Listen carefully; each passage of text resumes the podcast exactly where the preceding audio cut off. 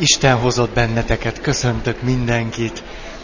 Belecsapunk, és ma reményem szerint be is fogjuk fejezni ezt a nagyobb egységet, és akkor talán valami, az nem is talán, egészen biztos, hogy egy teljesen más témába fogunk kezdeni, talán valami olyasmibe, ami sokataknak majd érdekes lesz, vagy tetszeni fog, de minden esetre akkor ezt most fejezzük be.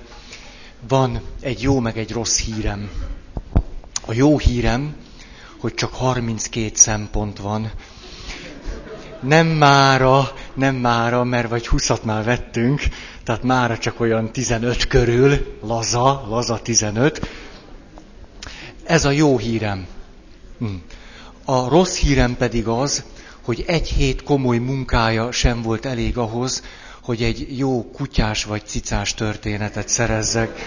Tehát ezt most előre elmondom nektek azért, hogy ne érjen csalódást titeket, és ha ezt várnátok, hogy na mikor jön, hát akkor... Szóval, emlékeztek, egy rövidke, picike ismétlés. Azzal a kérdéssel kezdtük, hogy mit tegyünk, ha látjuk azt, hogy nagyjából milyen helyzetben vagyunk, és talán most már ez a 20 szempont körülbelül elég volt ahhoz, hogy azért arra rácsodálkozzunk, hogyha a személyes hitünkről van szó, a személyes, egész bensőséges Istennel való kapcsolatunkról. Most mindegy, hogy Istennek hívod, vagy nem, vagy egyszerűen csak spirituális útnak, vagy lelki útkeresésnek, nem tudom. Tehát most ne akadjatok fönn ezeken a szavakon. Tehát, hogyha valamiképpen ezzel foglalkozol, és ezt a lehető legszemélyesebb dolgodnak is éled meg, vagy tartod, akkor is úgy tűnik, hogy ez nem választható el. Attól a kultúrától, attól a környezettől, attól a társadalomtól, attól a múlttól, ami egyszerűen adottságként előttünk áll. Tehát ez a kettő egymásra felelget, és ezért muszáj erről egy kicsit beszélni. De ma be is fejezzük. Szükség van tehát egy belső párbeszédre. A hívő énünk, meg a racionális, tudományos énünk között. Nem elég hitigazságokat megfogalmazni. El kell mondani, hogy mire lehet azokat használni. És ezeket a tapasztalathoz kell közelíteni. Aztán Isten és az egyház üdvözítő stratégiája nem ugyanaz. És akkor itt kezdtem mondani el a csúnyaságaimat. Nem azzal kellene törődni elsősorban, hogy a már meglévőket védelmezzük, hanem hogy bárki mást hozzásegítsünk az Isten kapcsolathoz, vagy a hithez. Azután fogadjuk el, hogy a jövő kereszténysége nem lesz homogén, hanem társadalmilag, történelmileg fázis eltolódásban lesz, talán mindig is. Azután legyünk készek arra, hogy valós egység és béke érdekében itt és most elálljunk egy-egy jogos igényünktől, vagy követelésünktől. Legyünk önmagunkkal szemben kritikusak és igényesek. Aztán létezésünkkel és életmegnyilvánulásainkkal bátran gyakoroljunk hatást az egyházi hatóságokra. Ez a kedvenc szempontom. Aztán... merjünk olyan döntéseket hozni, amelyek nem vezethetők le közvetlen módon a keresztény hitigazságokból vagy erkölcsből. Aztán mondjunk le olyan pozíciókról, amelyek egy adott történelmi helyzetben helyesek voltak, mára azonban akadállyá váltak. Aztán a mai ige hirdetésünk, vallási megnyilatkozásaink elsősorban azokat vegyék tekintetbe, akik a hitnek a jövendőbeli formáira készek és nyitottak. Aztán akkor van itt a tervezés ideje és az elkezdésé, ha a többség azt mondja, hogy még lehet vele várni. 13. Az ember szabadságával, jólétével és jogaival törődjünk elsősorban, és ne az egyházéval. 14. Bátran szolgáljuk azokat, akik készek elfogadni szolgálatunkat, még akkor is, ha ellenségesek velünk. Bátran szolgáljuk azokat, akik az egyház úgymond hatalmi gyarapodásához egyáltalán nem tudnak hozzájárulni. Esetleg nem is akarnak. aztán szolgáljuk bátran azokat az embereket és elveket, akiket támogatva önmagunknak is árthatunk. Vagy ez fenyegető lehet ránk nézve. Aztán, itt volt az utolsó pont, szolgáljuk bátran azokat, akik a ma kultúrájának, világának áldozatai és kárvallottjai. Bátran őket, mert hiszen mi is ebből a kultúrából élünk, és ha mi nyerünk, ez mások vesztesége és veresége által történik. Mert egy ilyen logikájú világban élünk, ha tetszik, ha nem. Ez pedig egyfajta felelősséget jelent. Na, 19. Csak akkor lehetünk a szabadságosság, az igazságosság, az emberi jogok védelmezői, előmozdítói, ha ezek az egyházon belül is megvalósulnak. Ne próbáljon meg az egyház, az emberi jogok, az emberi szabadság és egyéb csodás dolgoknak a hirdetőiként föllépni a világban, ha ezeknek belül nincs meg a kellő tere és lehetősége, mert egyszerűen nevetségessé válunk. Eszembe jutott egy kedves atya, aki számomra nagyon sok tapasztalatot adott át. Egyszer kérdeztem, hogy az ő általa nagyon jól működő egyházközségben hogy alakultak így a dolgok. És ő kapásból azt mondta, az ötleteknek 90%-a nem tőlem származik. Mindaz, amit itt látsz, annak körülbelül 10%-a van tőlem. A 90 a többiektől. De nyilván ez föltételezi azt, hogy ő kapcsolatban van a többiekkel, akiknek a véleménye olyan fontos, hogy adott esetben a saját véleménye elé is tudja azokat helyezni.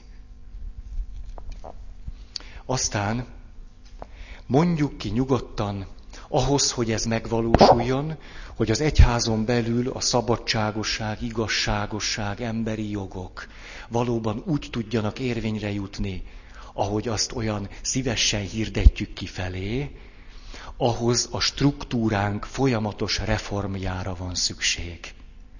Ma is. Ez a reform nem odázható el. Egyszerűen azért, mert akadálya ezen értékek megnyilatkozásának. Például vegyük a papközpontúságot. Ritka az a pap, aki úgy működik, hogy a közösségében a 90%-ot nem ő hozza, hanem a többiek. És jelenleg egy olyan faramúci helyzetben vagyunk, hogy a papközpontúságnak a megváltoztatásáért a pap teheti a legtöbbet. Egy olyan helyzetben vagyunk, hogy olyan nagymérvű még ez a papközpontúság, hogy olyan papokra van szükség, akik a saját hatalmukat kezdik el tudatosan korlátozni. Akik nagyon tudatosan kezdik átadni a lasztikat nektek. Folyamatosan. Még akkor is, hogyha közben, mert ezt tapasztaljuk, egy ilyen fölfakadó, néha dühös, néha elégedetlen, csalódott, akármilyen igény merül föl, hogy a pap visszamenjen oda a tetőre. És onnan ossza az okosságot. Ez nagyon nagy kísértés. Pontosan ugyanúgy, mint a beszélgetésekben. Kérdezel tőlem valamit, és azt gondolom, nekem erre válaszolni kell. Nem kell föltétlen válaszolni, a te kérdésed, abban kell segíteni, hogy te megtaláld a válaszod. Ez a papra is maximálisan érvényes. Tehát itt önmagunkat kellene nagyon sok helyzetben a központi szerepből kivenni. Azért, hogy ti rá tudjatok egyáltalán lelni vagy csodálkozni arra, hogy mi minden van a ti kezetekben. Hogy mennyi minden lehetőséget ad Isten nektek, nem én csak elállok az útból. Ezért jelenleg úgy tűnik, a struktúra még annyira ilyen, hogy a papok tehetnek a legtöbbet. Azzal, hogy folyamatosan félreállnak, ahol nem kell, hogy középpontba legyenek. Még akkor is, ha őket ezért szidják. Azok, akik ezt nem értik, vagy nem tudnak vele mit kezdeni. Nem csoda, hogyha ez nagy indulatokat vált ki, mert hiszen sok száz éven keresztül arra szocializáltunk titeket, hogy hallgassatok.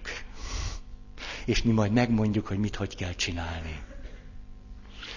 Lehet, hogy a paphiánynak valamiféle Istentől rendelt oka az, hogy ne bírjuk már nélkületek. Tehát Carl Gustav Jungot megint fölkeltjük. Ugye ő azt mondotta, hogy az ember olyan restlény, hogy csak a halál veszélyben hajlandó változni. Lehet, hogy mi is olyan restek vagyunk, hogy akkor vagyunk hajlandók változni, ha már a mi bőrünkre megy. Tehát amikor eljutok oda, hogy 180 lett a vérnyomásom, hogy 90 alá nem megy a pulzusom, hogy reggel hány ingerrel ébredek, hogy övsömöröm van 2 évente, jó legyen 3, akkor mondjuk, hogy gyomorfekély, hogy a beleim ki vannak purcanva, hogy romlik a szemem évente 1 dioptriát. Mondjam még. Tehát, hogy akkor esetleg elgondolkozok azon, hogy nem lehet, hogy egy kicsit titeket is szóhoz kéne engedni? Hogy esetleg nektek is van valami, amit beadhatnátok? Lehet, hogy rajtunk ez segít. Az, hogy beteggé kell központosítani magunkat. És aztán majd ráébredünk. Vagy megdöblünk. Ez egy nem rossz alternatíva nektek. Na most. 20. Ne váljunk politikai, társadalmi érdekek eszközévé, hanem inkább a társadalom és kultúra lelki ismeretévé. A mai alkalommal súrolni fogom a politikai áthallások mezejét.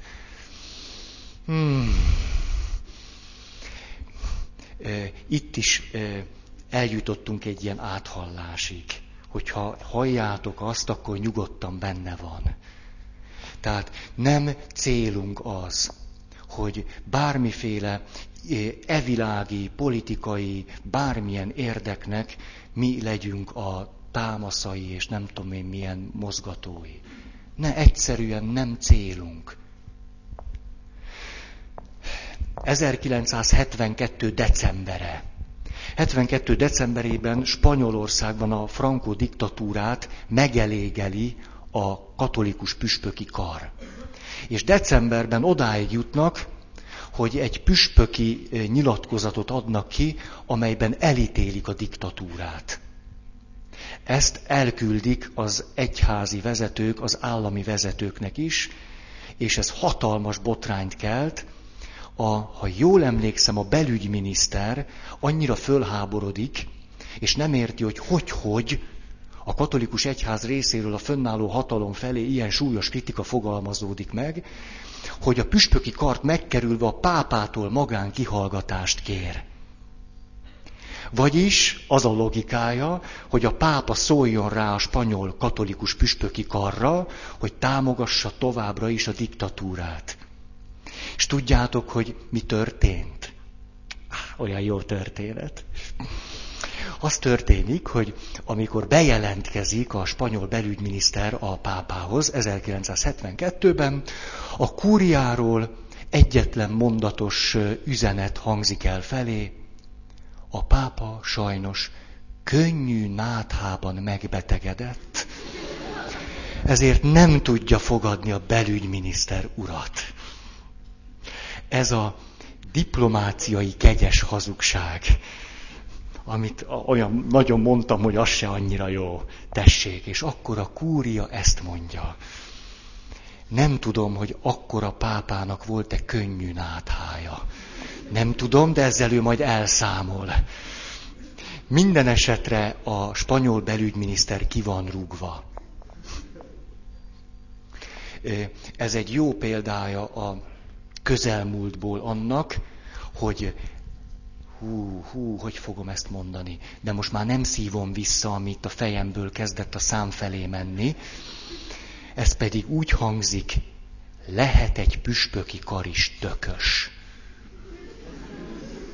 Szabad neki, nem semleges neműek.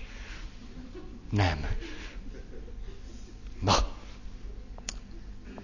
Ja, ide van írva a neve. López Bravo.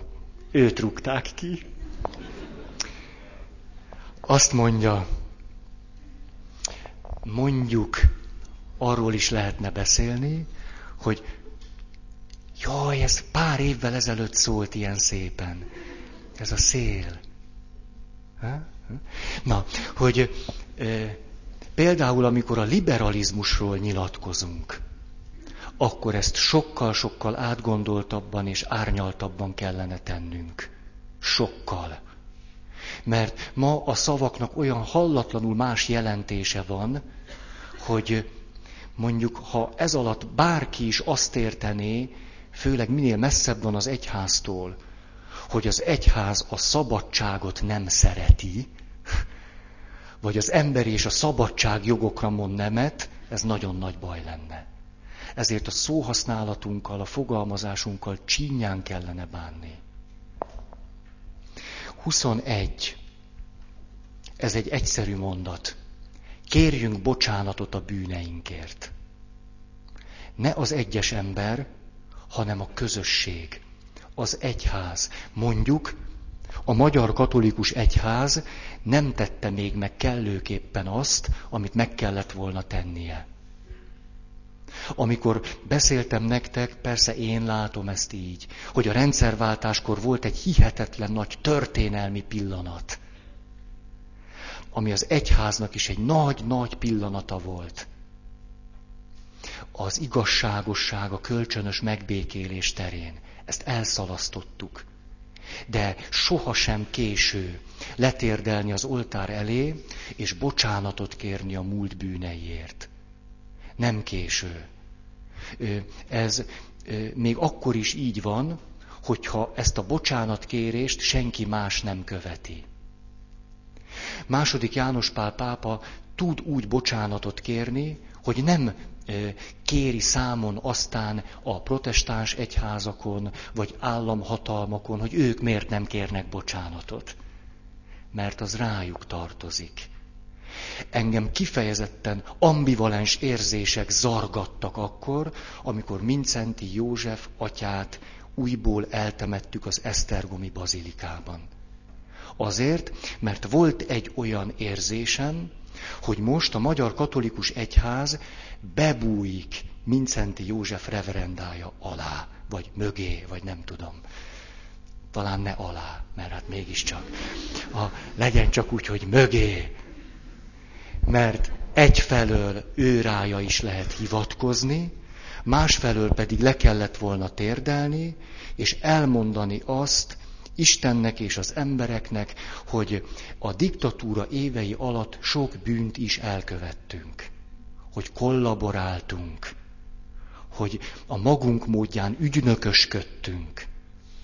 Le kellett volna térdelni, és azért bocsánatot kérni nem csak Istentől, tőletek is.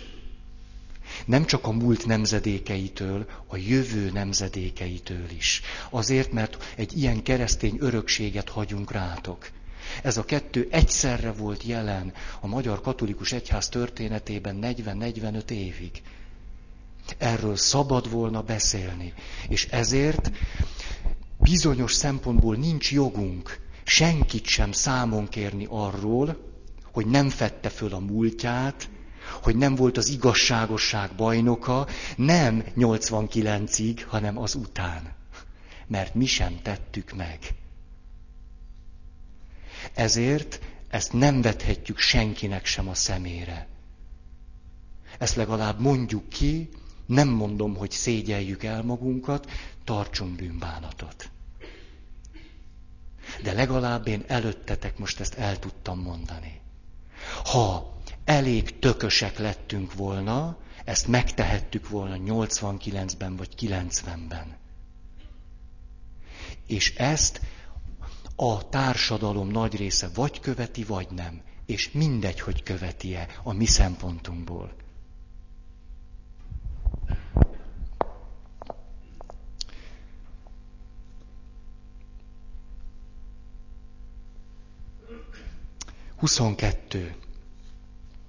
Ezek után merem azt mondani, hogy váljunk a megbékélés és a kiengesztelődés szolgáivá az egyházon belül és kívül.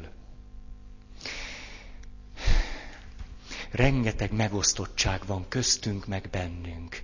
Amit a legjobban utálok, az a hagyományőrzők és a hagyományteremtők közti megosztottság. Utálom. Utálom, hogyha engem valaki valamelyik skatujába belerak.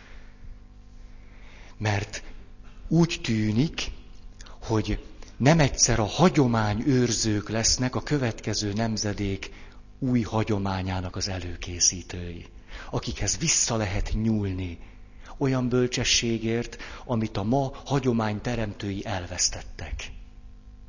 Ez nagyon izgalmas dinamikát hordoz az egyházon belül. Voltak olyanok, akiket meghaladtak, majd kiderült, hogy hozzájuk vissza lehet nyúlni. És van ott valami friss és eleven. De nagyon sok ilyen megosztottság van köztünk. Itt nagyon nagy a felelősségünk. Ez a szolgálat konkrét és tényszerű kéne, hogy legyen. Olyan nagy élmény, ha Franciaországban vagytok, menjetek el Tezébe. Nagyon jó hely. Csak úgy menjetek el, ücsörögjetek ott le az imaterembe. Gyönyörű gyertyák vannak, meg szép, meg minden. Kicsit kemény a fenéknek, azért vigyetek meleg pulcsit, vagy valamit, polifómot, arra ücsörögjetek rá. És ott kicsit ücsörögjetek. Nagyon-nagyon nagyszerű. Mikor most én Franciaországban voltam, tudjátok, ott lődörögtem Tezében, először is vettem egy olcsó kólát, 60 centért, és akkor utána ott lődörögtem, hallgattam a különböző nyelveket, bebementem ide-oda, és akkor 1 óra után már is lebuktam. Nem a kóla miatt, hanem valaki utánam jött, és azt mondta, hogy Feri atya, te vagy az! Na, nesze neked! Hát én voltam. Nem tagadtam, bevallottam. Szóval olyan emberekre volna szükség, akik a kiengesztelődést, a megbékélést konkrétan valósítják. Nem csak dumálnak róla, mint én. Mondjuk Rozsé Sütz. Na most. Egyszer beszéltem egy közösségben arról, kicsit provokatív módon, hogy nem olyan régiben egy szocialista párti képviselőnél ebédeltem. Nagyon jó beszélgetést folytattunk, mondtam ebben a közösségben. Dermedt csönd. Majd egyetlen reakció érkezett attól a valakitől, aki leggyorsabban ébredt föl.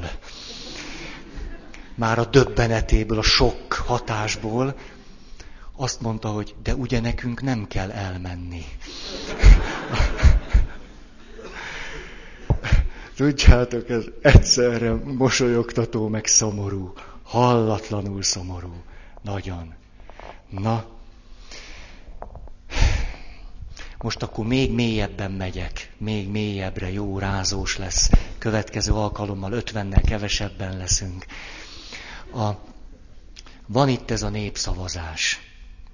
Hát, annyit nyüglődök vele, mint a fene. Rengeteget. Annyit, hogy jaj. Hánykódok, vívódok, hogy mi van itten. És aztán talán tegnap vagy tegnap előtt valami okosság eszembe jutott. Már én annak gondolom, aztán ti majd elmondjátok, hogy az-e, hogy...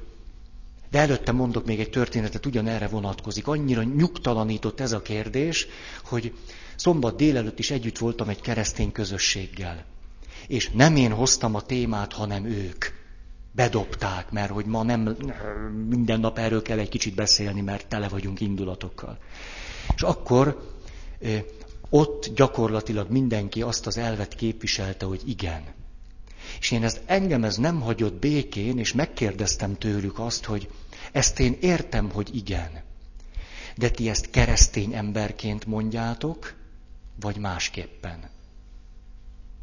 Mondjátok meg nekem, 20 ültek ott felnőtt emberek, férfiak és nők, mind értelmiségi, keresztények. hogy ti keresztény emberként mondjátok-e ezt, vagy másképp. Hogyan született meg ez az igen? A ti keresztény voltotok, hogyan van benne ebben az igenben, ha ti igent mondatok? És azt mondtam, hogy erre a kérdésre szálljunk 20 percet. 20 perc alatt semmi érdemleges nem született meg. Ez engem abba az irányba vitt, hogy arra gondoljak, hogy amikor valaki a maga igennyét valamiféle keresztény dologgal ideologizálja meg, ez ideológia. Mert ha nem volna, az meg tudná mondani, hogy az ő keresztény voltából az igen hogyan fakad, ha ő igent fog mondani.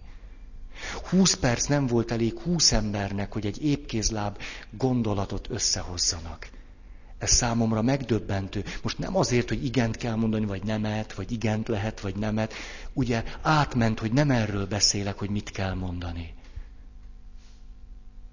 Hanem, hogy a keresztény volt nem jelenik meg egy ilyen szavazásban. Nem jelenik meg.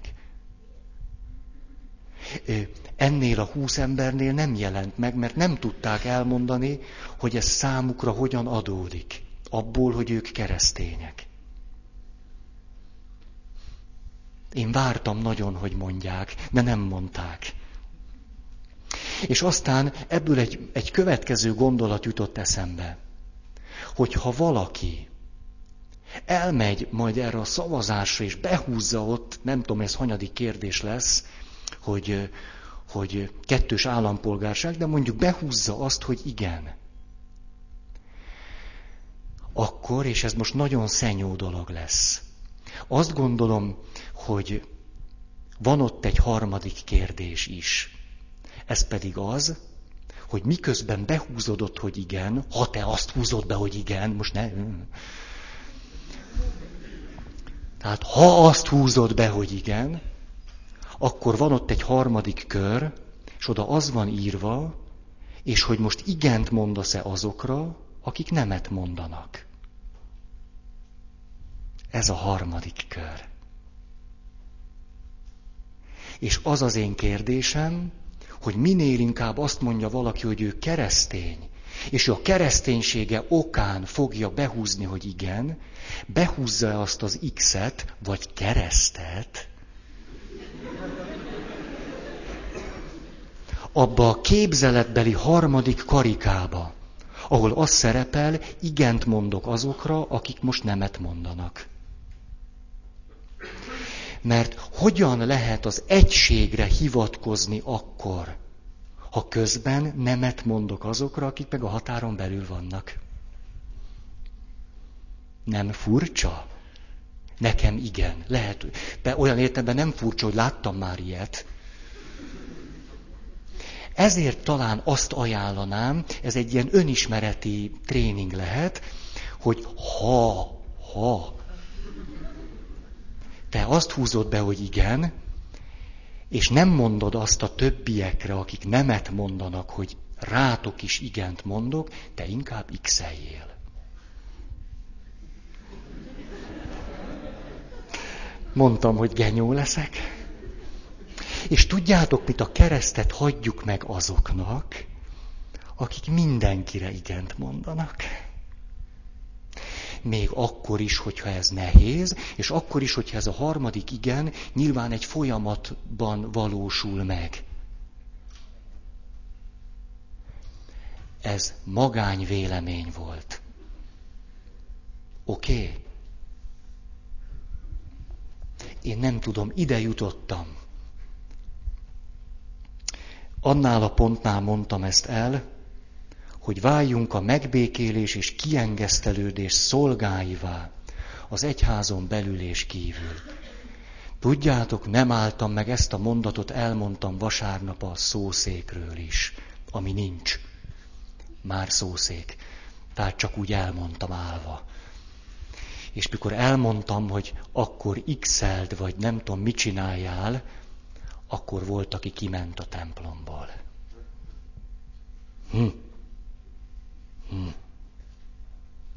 Ezt csak úgy elmondtam. Nem jött vissza.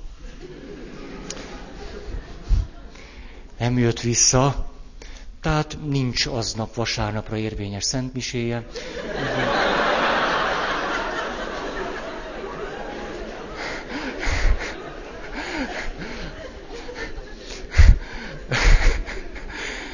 Ugye nem éreztétek úgy, hogy ezt a hatalmi pozícióból mondtam. Nekem volt... Na, ezzel most azt akartam demonstrálni, hogy a papnak is van mája. Ő is ember. Na, miközben itt most jön egy újabb nagy egység. Miközben az erkölcs alapjai változatlanok, az erkölcsi normák korthoz és kultúrához kötöttek. Ezért a normák születnek és meghalnak. Válhatnak egyedi megoldásból kötelező érvényűvé, a kötelezőt most erősen javallott érvényűvé, és erősen javallatból marginális megoldássá. Vagyis különbség van az érték és a norma között. Különbség van az etikai alapok és az abból levezetett konkrét erkölcsi útmutatások között. Ezt nekünk nagyon kellene hirdetni. Mert azért is tűnünk néha hihetetlenül porosnak, ehetetlennek, kicsit penészesnek, vagy nagyon, mert nem az erkölcsi értékeket hirdetjük elég meggyőzően, hanem olyan normákat propagálunk, amelyek már elvesztették egy adott kultúrában az értékkel való szoros viszonyukat. Ez bizony egy folyamatos változást jelent a kultúrában, az egyházi életben is. Ezt a változást nem tudjuk megállítani, csak fölismerni és kimondani. Ezért nincsenek olyan erkölcsi normáink, amelyekről azt mondhatnánk, hogy biztos, hogy pontosan ugyanígy lesznek érvényesek, akárhány év múlva. Miközben erkölcsi értékekről, az etika alapjairól ezt bátran mondhatjuk. Azok úgy lesznek érvényesek, ahogy ma is. Van különbség tehát az érték és az abból levezetett norma között. Például az erkölcsnek olyan területei nyílnak meg számunkra, amely területek még csak nem is léteztek 50 vagy 100 évvel ezelőtt. Most rögtön egy rossz példát fogok mondani, de minden esetre ez ma nagyon égető. Politikai erkölcs. Gazdasági erkölcs. Ezek ma fehér foltok. Nem hallom az egyháznak a bátor és átgondolt útmutatását a politikai erkölcs területére nézve. A gazdasági erkölcs területén nézve inkább. De ezt sem hirdetjük eléggé nyilvánvalóan. Az, hogy ma elhangozhat, hogy az erkölcs és a politika között nincs átjárhatóság, ez katasztrófa. Ez azt jelenti, hogy az életnek van olyan területe, amelyen nincsenek erkölcsi normák. Ez elég drámai, nem? De ma, hogyha kihívsz egy szerelőt, ez a gazdasági erkölcs területébe tartozó történet, akkor fogalmat sincs, hogy mi fog veled történni. A mosógéppel, a bojlerrel, a tévével, a hátmasszírozó gépeddel, vagy nem tudom mivel, fogalmat sincs. Egy kedves ismerősömnek van egy nagyon jó autója. Na és mi történik vele? Ápolgatja, dédelgeti ezt a jó kis kocsit. Én is meg szoktam nézni, ha nála járok, olyan szép. Na most, ő miután óvja az autócskáját, elviszi szakszervízbe. Ugye? Szakszervíz. Semmi más nem kér a szakszervízben, olajcsere. A Azért kéri a szakszervízben az olajcserét, mert a szakszervíz, ő meg csak töhötöm. Hogy biztos legyen a dolgában, megveszi a sportautóhoz való drága olajat. Viszi kannával, átadja a szakszervízben az általa vásárolt drága minőségi olajat a sportautójához. Majd, és itt jön a naivitás, az átgondolatlanság, a hihetetlen, felelőtlen, oda nem figyelés, a kor viszonyainak a primitív nem ismerete. Eltávozik a szervízből.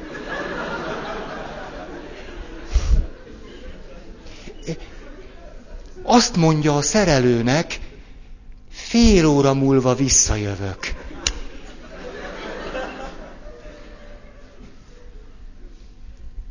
Néhány hét múlva az autója nem indul többet. Az ok nagyon egyszerű. A szerelő megörült a drága minőségi olajnak, jó lesz az neki, gondolta, és az ő kocsijába betöltötte mondjuk az uaszba való jó. Ezért a motor totál tönkrement. Ez mindössze egy 400 000 forintos kis szerelést vont maga után, ami felelőtlen, oda nem figyelő, gazdasági erkölcsösségről semmit sem tudó barátunknak. Ma nagyjából ilyen helyzetben vagyunk, de ezt teljesen fölösleges, hogy én elmondjam nektek, mert jöhetnétek ki egymás után, hozhatnátok a sztorikat. Ezzel azt akartam mondani, hogy az erkölcsnek igenis vannak a gazdasági életre vonatkozó következményei. Ezeket itt nagyon nyíltan, ügyesen, okosan át kellene gondolni, stratégiákat, mindent, és akkor erről beszélni.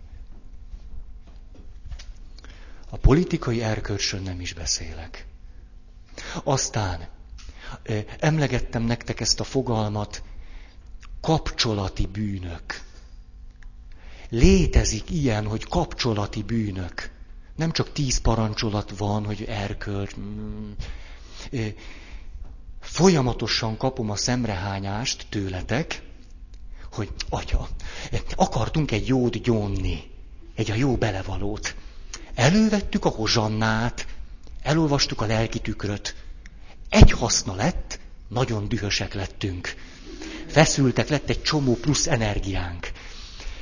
A hozsannában lévő lelki tükörrel nem mindenki tud mit kezdeni. Nem, tessék. De milyenek vagytok? Ezt én el tudom fogadni. Folyamatosan kapom a megjegyzéseket, hogy belevaló lelki tükörre lenne szükség. Valami, hogy elolvasom, és azt mondom, ezt csináltam, pont ezt csináltam. Tudom, megvan. Kutyába belerúgtam. Ez a kutyás történet.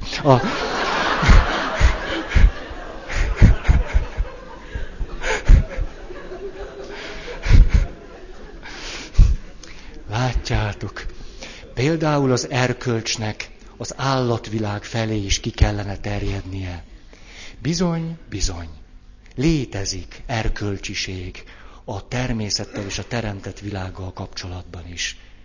Kutyusba nem rugunk bele. Nem. Nem azért van. Ilyen egyszerű. Mindent rendeltetése szerint használunk. Kutya ugat, farkát csóválja. Mi meg nem rugdossuk, ételt adunk neki. Macskának ételt adunk, szőrét simogatjuk. Igen, ha hagyja. Macska független lény.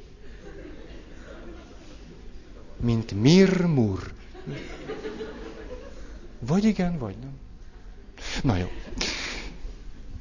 Most hol tartottam? Hogy vagyok képes az erkölcsből eljutni mirmúrig? Hát...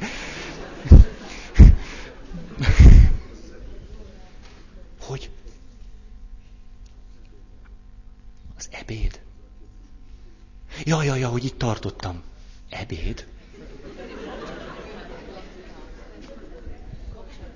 Ja, kapcsolati bűnök. Jajjaj, köszönöm. Kapcsolati bűnök. Szóval, létezik olyan, hogy kapcsolati bűnök. De most ne ragadjatok le a szónál, nevezzétek el bárhogy, ahogy nektek tetszik. A lényeg, mondok egy ilyet, csak úgy, most kirázom magamból, ide van írva, mindjárt megnézem. Ez az. Jó, mert fölírtam, nehogy elfelejtsem. Mert, hát például a kapcsolati bűnök, és akkor itt állok, nem tudok egy rohadt példát sem mondani. Mondjuk, téged megbántott a házastársad, a barátod, a barátnőd, a nőbarátod, mindegy. Valaki téged megbántott, orvul, vagy nem orvul, valahogy. És akkor te megbántottál, megsértődtél, rosszul esett. Na most. Eljön egy pillanat, mikor már azért nagyjából jól vagy. Nem? Tehát a sértettségből kimásztál, már nem fáj, szóval úgy végül is be tudod magad előtt ismerni, hogy hát most már megbocsátottam. És most jön a kapcsolati bűn.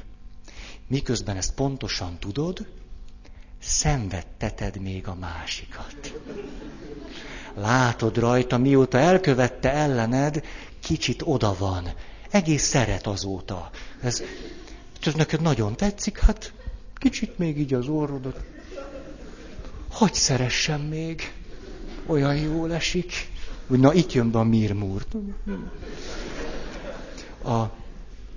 Például kapcsolati bűn az, mikor már megbocsátottál, ezt nem mondod meg, hanem hagyod, halt, rohangászon, ott hozza a viszkázt, meg minden.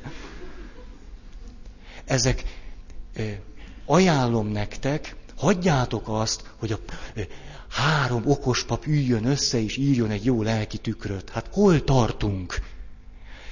Semmi másra nincs szükség, csak a saját életedre. Ez lesz egy nagyszerű alap.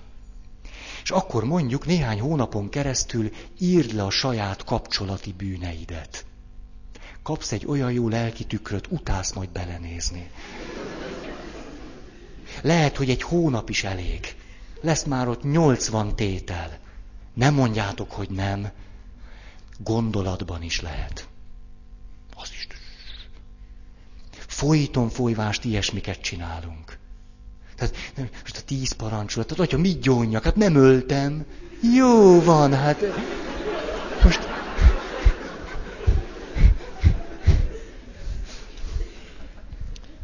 Na.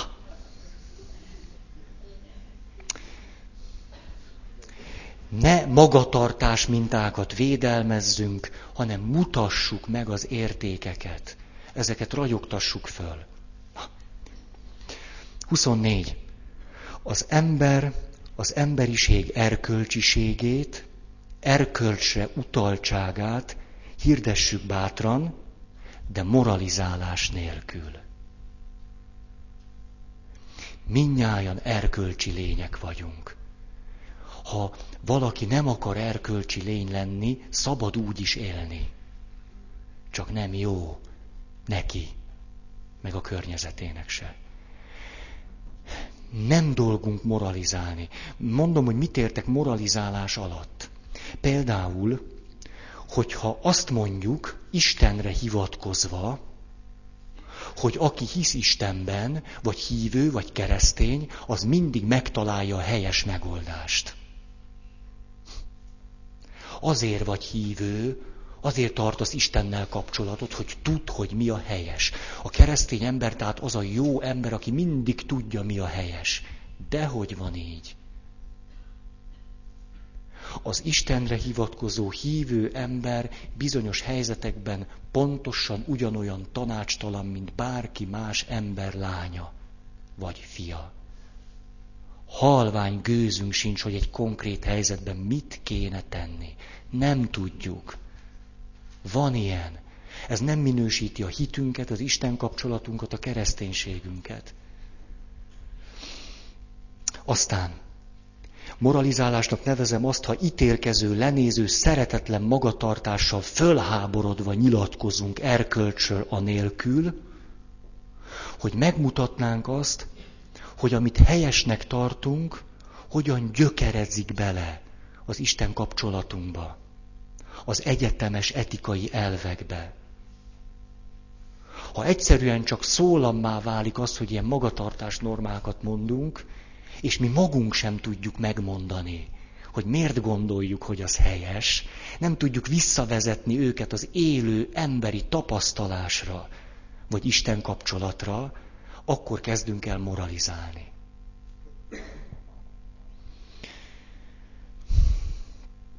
Moralizálásnak nevezem azt, hogyha konkrét magatartásformákra való javaslatainkat a törvényre vezetjük vissza, nem pedig az élő Istenre.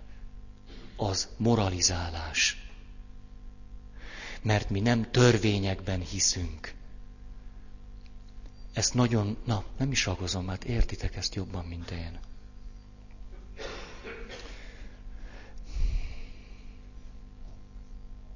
Ide tartozna talán az is, hogy egy valódi, mélyen erkölcsös élet az együtt jár a szabadsággal. És a szabadság teremti meg egy valódi, mélyen erkölcsis életnek az alapjait. A moralizálás pont az ellenkezőjét teszi velünk. Hatalmas korlátokat emel. Ezt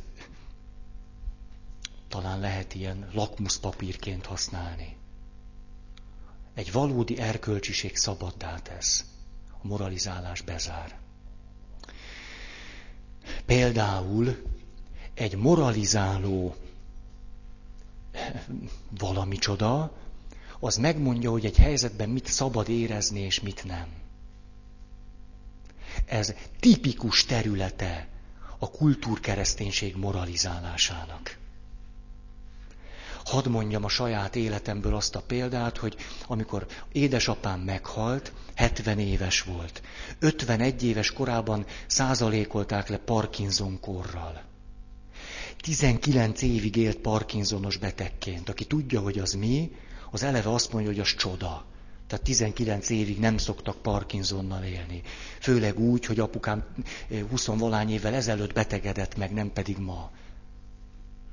Alig voltak normális gyógyszerek. Gyógyíthatatlan betegség, az állapota egyre rosszabbodik. Aztán téveszméi lesznek, hetekig nem tudja, hol van, eltéved, rohanunk utána a metró megállókba, csomó történet, kórházról-kórházra járunk, hova vitték be, ez ismétlődik, töm-töm-töm-töm.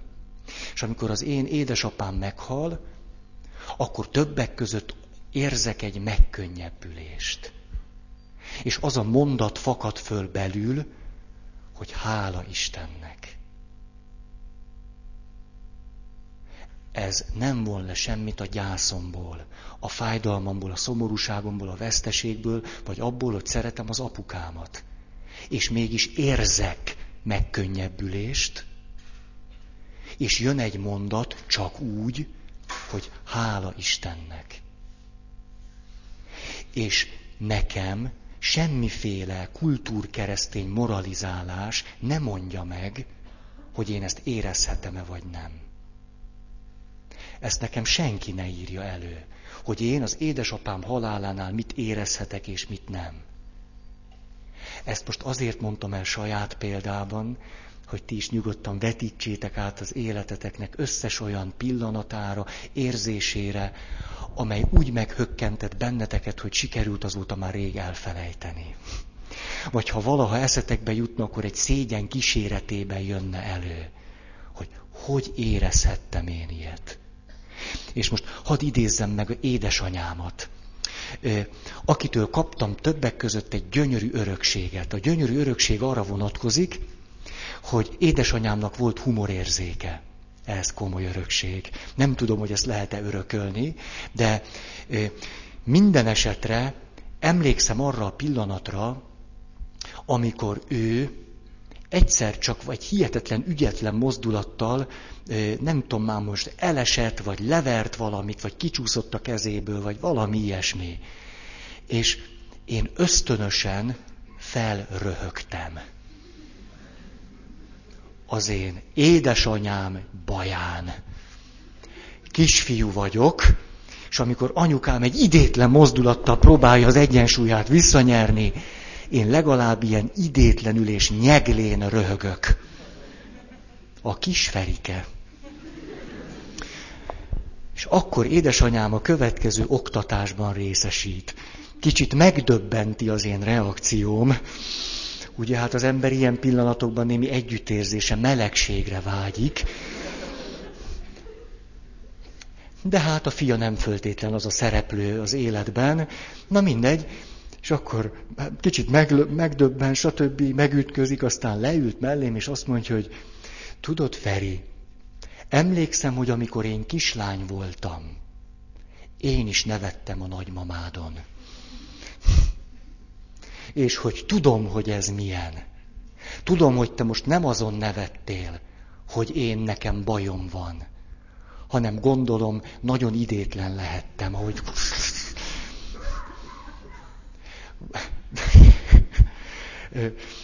Mind a két gondolatát megerősítettem. Tehát nem a kárára nevettem, és nagyon idétlen voltál. És egy életre szólóan kaptam egy nagyszerű örökséget, arra nézve, hogy szerethetek valakit a legjobban a világon, neki lehet valami baja, és én rajta nevethetek. Szabad. És ez nem érinti az erkölcsiségemet, a hitemet, meg az Isten kapcsolatomat. Azért, mert nem voltam még keresztény. Ez most vicc volt, hogy nem érinti. Egy moralizáló, nem tudom én micsodában, na hát, ezt hogy értelmezitek? Valami baj van, vagy... Vagy a Szentlélek egy ilyen zuhanó repüléssel próbál megtéríteni, vagy... Na. Bele fogom gyömöszölni ebbe a 15 percbe. 25. Ismerjük el, és ismerjük be, hogy a bűn mögött a sebzett ember szeretet igénye húzódik meg. Azért az emberi, aki még a bűnt elkövetve is valamiképpen a szeretetre vágyakozik. Hogy annyira vágyakozik a szeretetre, hogy még bűnt is elkövet. Egy picit ezt hagy értelmezzem. Persze, amikor az ember bűnt követ el, a szeretetből fakadó vágyaiból kiindulva, akkor nincs teljesen tiszta fogalma arról, mi az, hogy szeretet. De valami fogalma van. Valahogy akarja, hogy szeressék, és hogy ő tudjon szeretni. És az emberben ez egy olyan mély vágy, hogyha pontatlan fogalmunk van erről, akkor inkább bűnöket is elkövetünk. Néha súlyosakat, durvákat, olyanokat, amelyeket később nagyon nagy fájdalom között bánunk meg. A bűn mögött nem egy romlott gazember áll. Hogyan volna már ez így?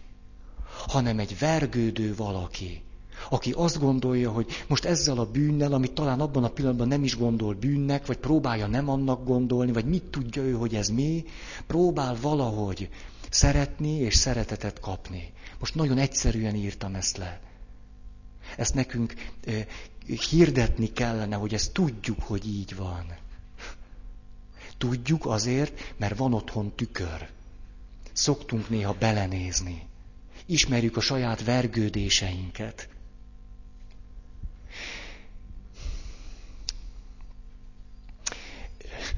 Egy mondat. Az ember nem azért nem szeret, mert nem akar szeretni, hanem mert nem tud.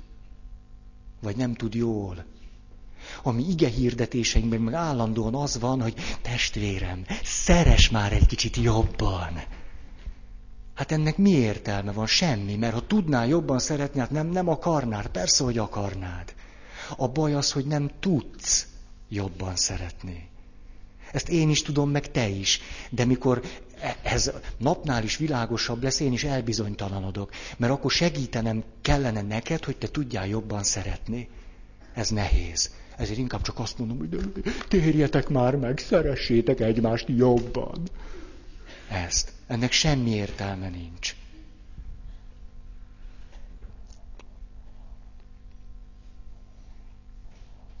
Itt mondanék még egy nagyon...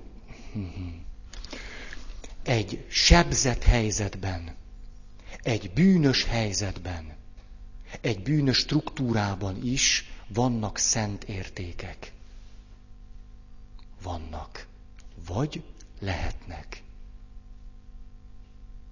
Ez már csak azért is így van, mert folyamatosan sebzett helyzetekben vagyunk. Mi magunk is sebzettek vagyunk.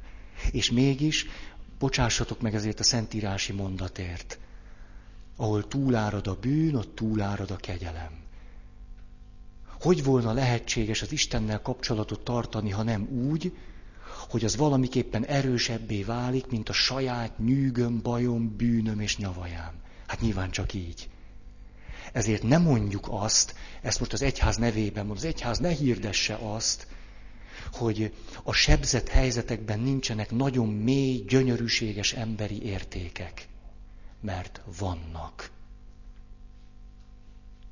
Ez a bűnbánattartásnak lehet egy nagyon erős bátorítója. Hogy amikor te mondjuk egy bűnös helyzetben átéltél valami igaz dolgot, az igaz dolog.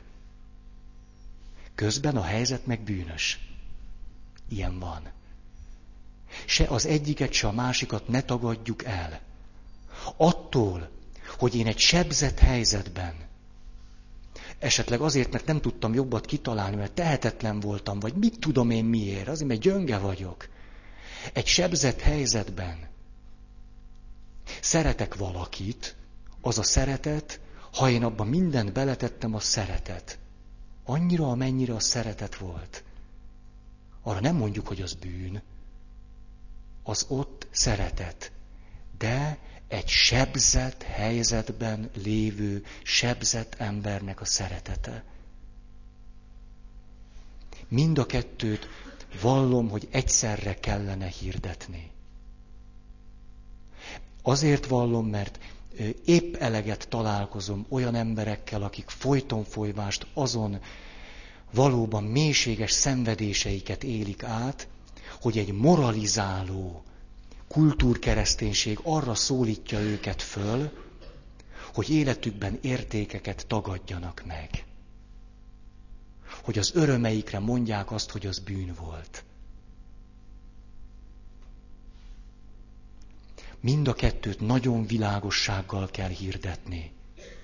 Sebzett emberi természet, sebzett helyzet, sebzett struktúra, kapcsolat.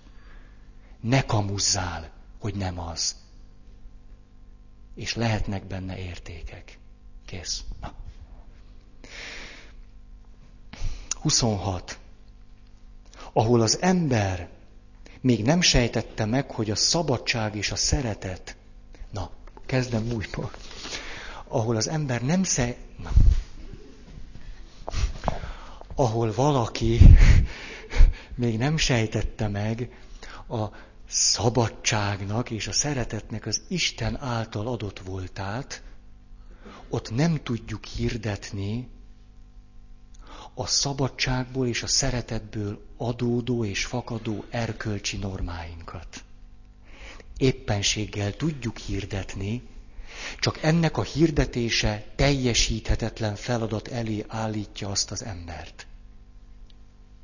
Ezt mondhatom úgy is, hogy akinek fogalma sincs arról, hogy Isten őt szereti, vagy hogyan szereti, vagy mi a szeretet, attól nem kérhetem számon azt, hogy ő szereti a másikat.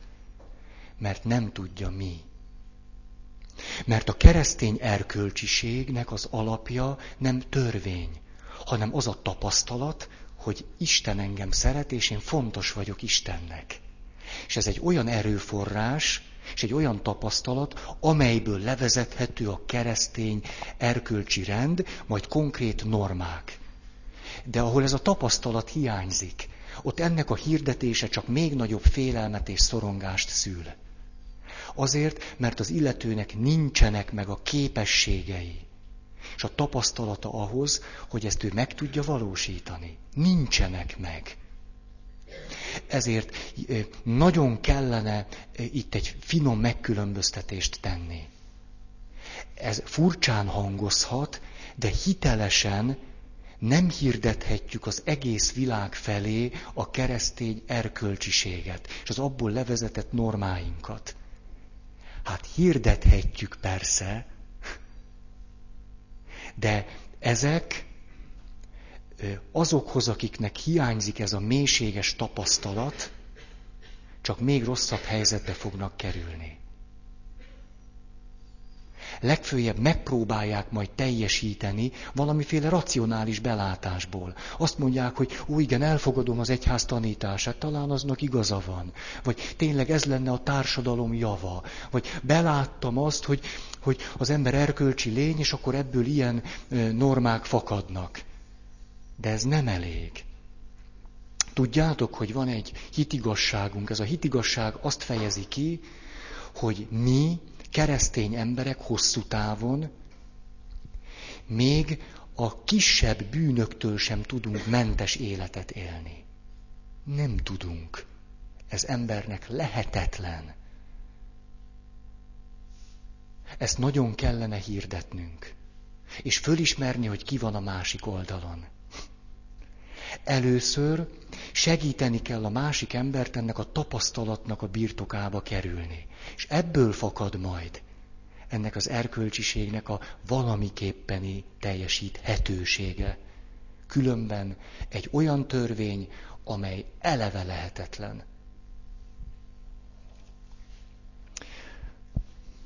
Tehát az Isten tapasztalat minimuma szükséges ehhez.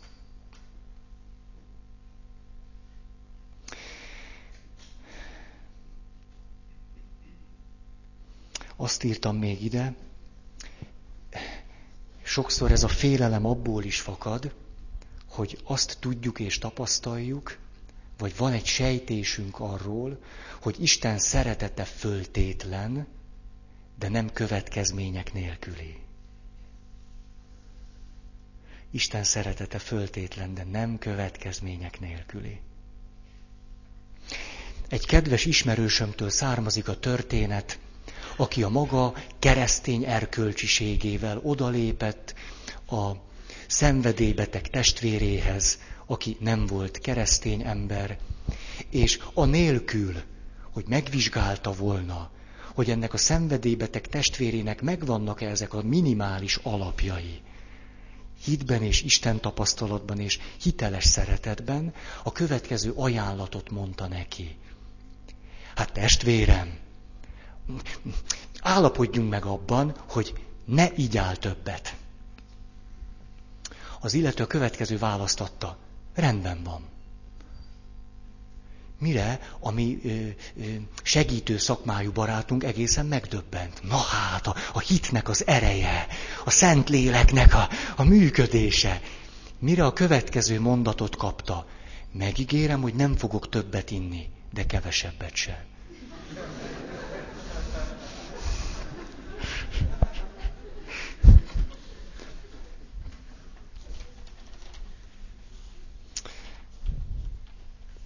Na most, ismerjük el, hogy a világunk annyira összetetté vált, hogy nem jó, fáradtok, ugye? Fáradtok, látom, hallom. Én jól vagyok. Ismerjük el, vagy hagyjuk abba. Pihi. Ismerjük el és be, hogy a világunk annyira összetetté vált, hogy nem vagyunk birtokában minden konkrét helyzetre vonatkozó erkölcsi normáknak. Erre tettem utalást. Mi is tudunk ugyanolyan tanácstalanok lenni minden hittel, Isten kapcsolattal, vallásosságunkkal együtt, mint bárki más. Mi fakad ebből? Az, hogy nem új lelki tükröket kell írni. Nem, legfőjebb kapcsolati bűnök magadnak, sorvezetőnek, hanem a lelki ismeretnek az érzékenységét kell segíteni kialakulni. És nagyon sok útmutatást adni ahhoz, hogy ezt hogyan tudjuk megtenni.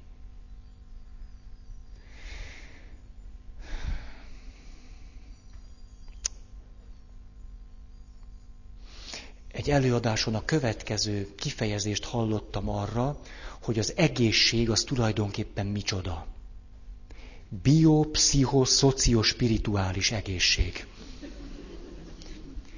Biopszichoszociospirituális egészség. Ma már az ember nem csak úgy ukmukfuk egészséges, hanem biopszichoszociokulturális, spirituális értelemben jól van, köszöni szépen.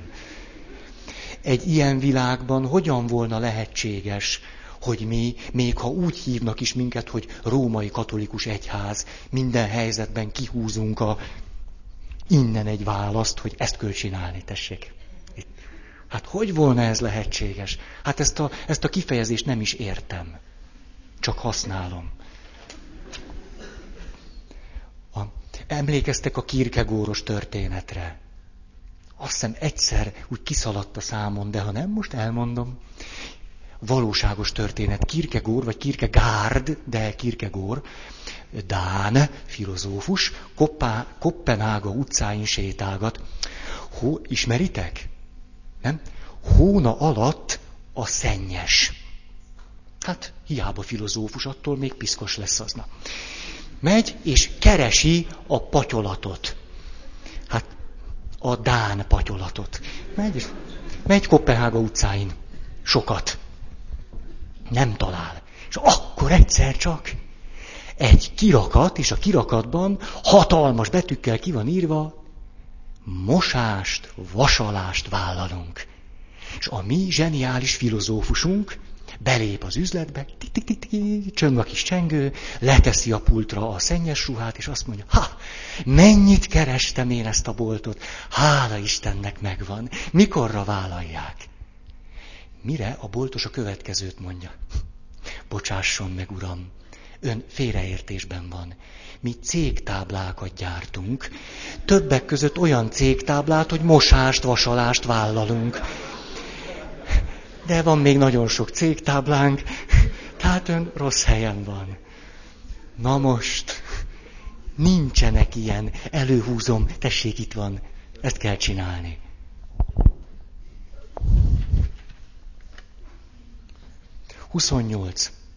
Hozzánk tartozónak kellene sokkal inkább tekinteni azokat, akik vallás szociológiailag nem tartoznak hozzánk. Nincsenek megkeresztelve, nem első áldoztak, 20 éve nem gyóntak, 30 éve nem áldoztak. Ezek az emberek, hogyha van Isten kapcsolatuk, ha a hitük olyan, mint ami a vallásszociológiailag is kereszténynek nevezhető embereknek a hite, akkor őket sokkal inkább testvérnek kellene tekinteni, sokszorosan, mint ahogy ezt tesszük. Tudjátok, mit mondott egy kedves ismerősöm? Kérdezték tőle, hogy pap, hogy te hogy van, nem gondolod azt, hogy te kicsit meredek dolgokat mondasz, hogy kicsit meredek elé? Nem én vagyok, nem. Nem gondolod, hogy néha kicsit úgy eltávolodsz az egyháztól? És erő azt mondta, én? Hát az egyház távolodik el tőlem. Bizony, nagyon könnyen kerülhet ma valaki egy olyan helyzetben, amikor éppen az egyház peremére kerül. Oda kerül. Azért ő az egyházhoz tartozik. Tesónk. 1 perc alatt el tudok mondani 3 szempontot? El? Nem tudom. Főleg, ha nem kezdem. Igen. Elgondolkoztam azon, amit mondtam. Na, nem kellett volna, most teljesen kiestem. Látjátok, a gondolkozás milyen ártalmas. Akkor most nem bírtam befejezni. Nézzétek el, következő alkalommal frissebbek lesztek, kiheveritek ezt a mait, és akkor rips-rops elmondom, és képzeljétek el, megszületett a hitvallás. Megvan, már csak egyetlen mondat hiányzik, de azt megcsinálom, és akkor azzal fogjuk majd lezárni ezt. A gimnazisták hitvallásával. Köszönöm szépen a fáradtságotok ellenére a figyelmeteket. Akar-e valaki hirdetni?